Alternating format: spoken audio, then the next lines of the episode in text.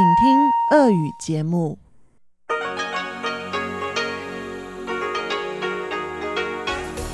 В эфире Международное радио Тайваня. В эфире русская служба Международного радио Тайваня. Здравствуйте, уважаемые друзья! Из нашей студии в Тайбе вас приветствует Мария Ли, и мы начинаем нашу ежедневную программу передач из Китайской Республики. Как обычно, нашу программу откроет информационный выпуск. Далее те, кто слушает получасовую программу на частоте 5900 кГц с 17 до 17.30 UTC, смогут прослушать передачи «Панорама культурной жизни» с Анной Бабковой и «Учим китайский» с Лилей У.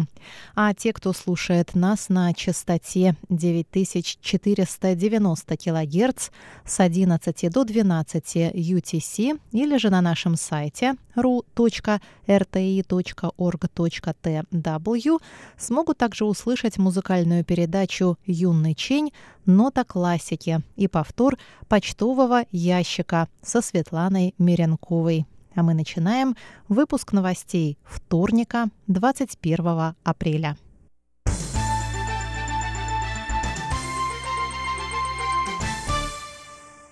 Министр здравоохранения и социального обеспечения Тайваня Чен Шиджун объявил во вторник, 21 апреля, о трех новых случаях заболевания коронавирусной инфекцией COVID-19 на Тайване.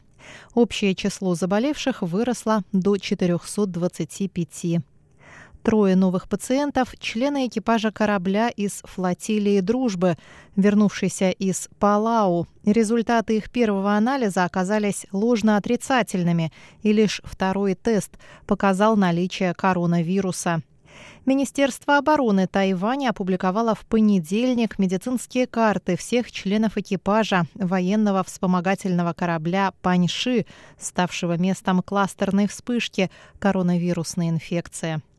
Флотилия «Дружбы», состоявшая из трех военных кораблей, на борту которых было 744 человека, включая членов экипажа и студентов военных академий, посещала Палау с тренировочной миссией с 12 по 15 марта. 9 апреля флотилия вернулась на Тайвань.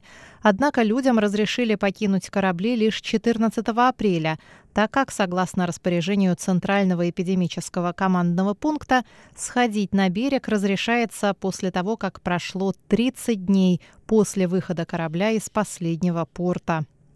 В субботу и воскресенье у 24 членов экипажа корабля «Паньши» подтвердилась коронавирусная инфекция. В понедельник Центральный эпидемический командный пункт разослал СМС с предупреждением более 200 тысячам человек, геолокация которых совпадала с геолокацией зараженных в течение 15 минут или более с 15 по 18 апреля.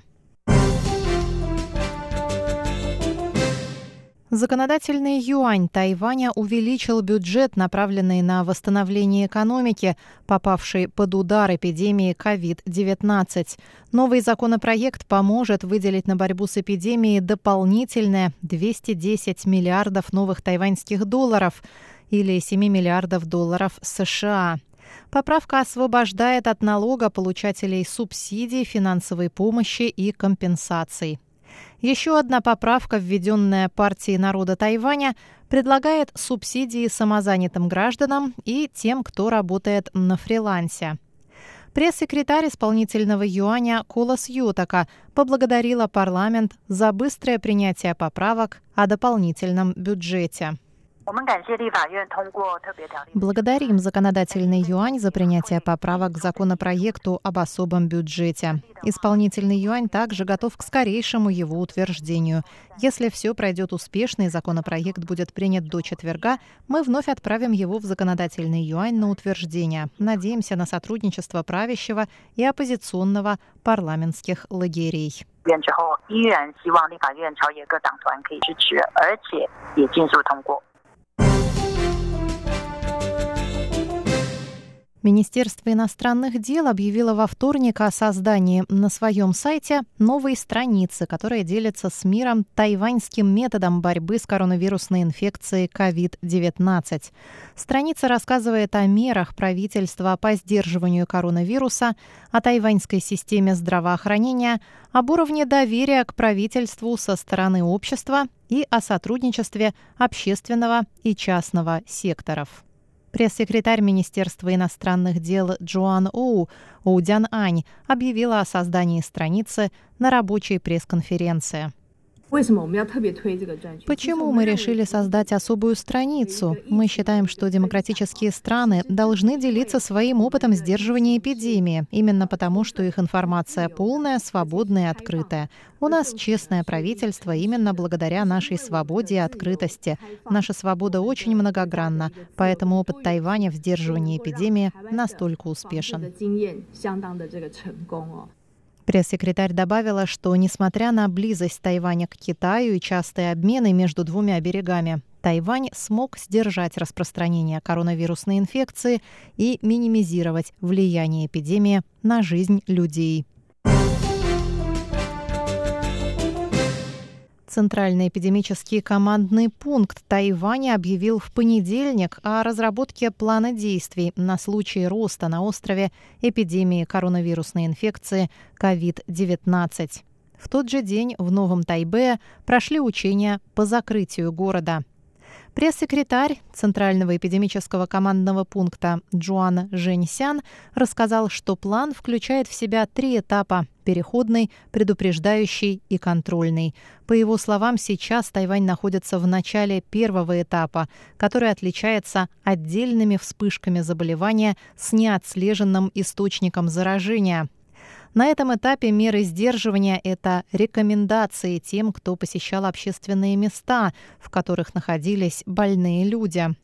Второй этап означает, что в неделю регистрируется 3 и более случаев кластерного заражения или же 10 случаев местного заражения с неизвестным источником.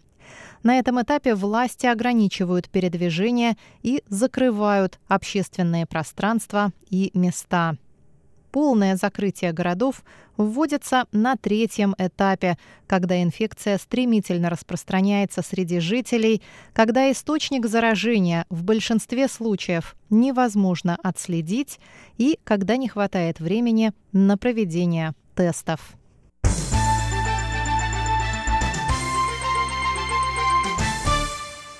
Уважаемые друзья, выпуск новостей вторника, 21 апреля, для вас подготовила и провела Мария Ли. Пожалуйста, оставайтесь с русской службой Международного радио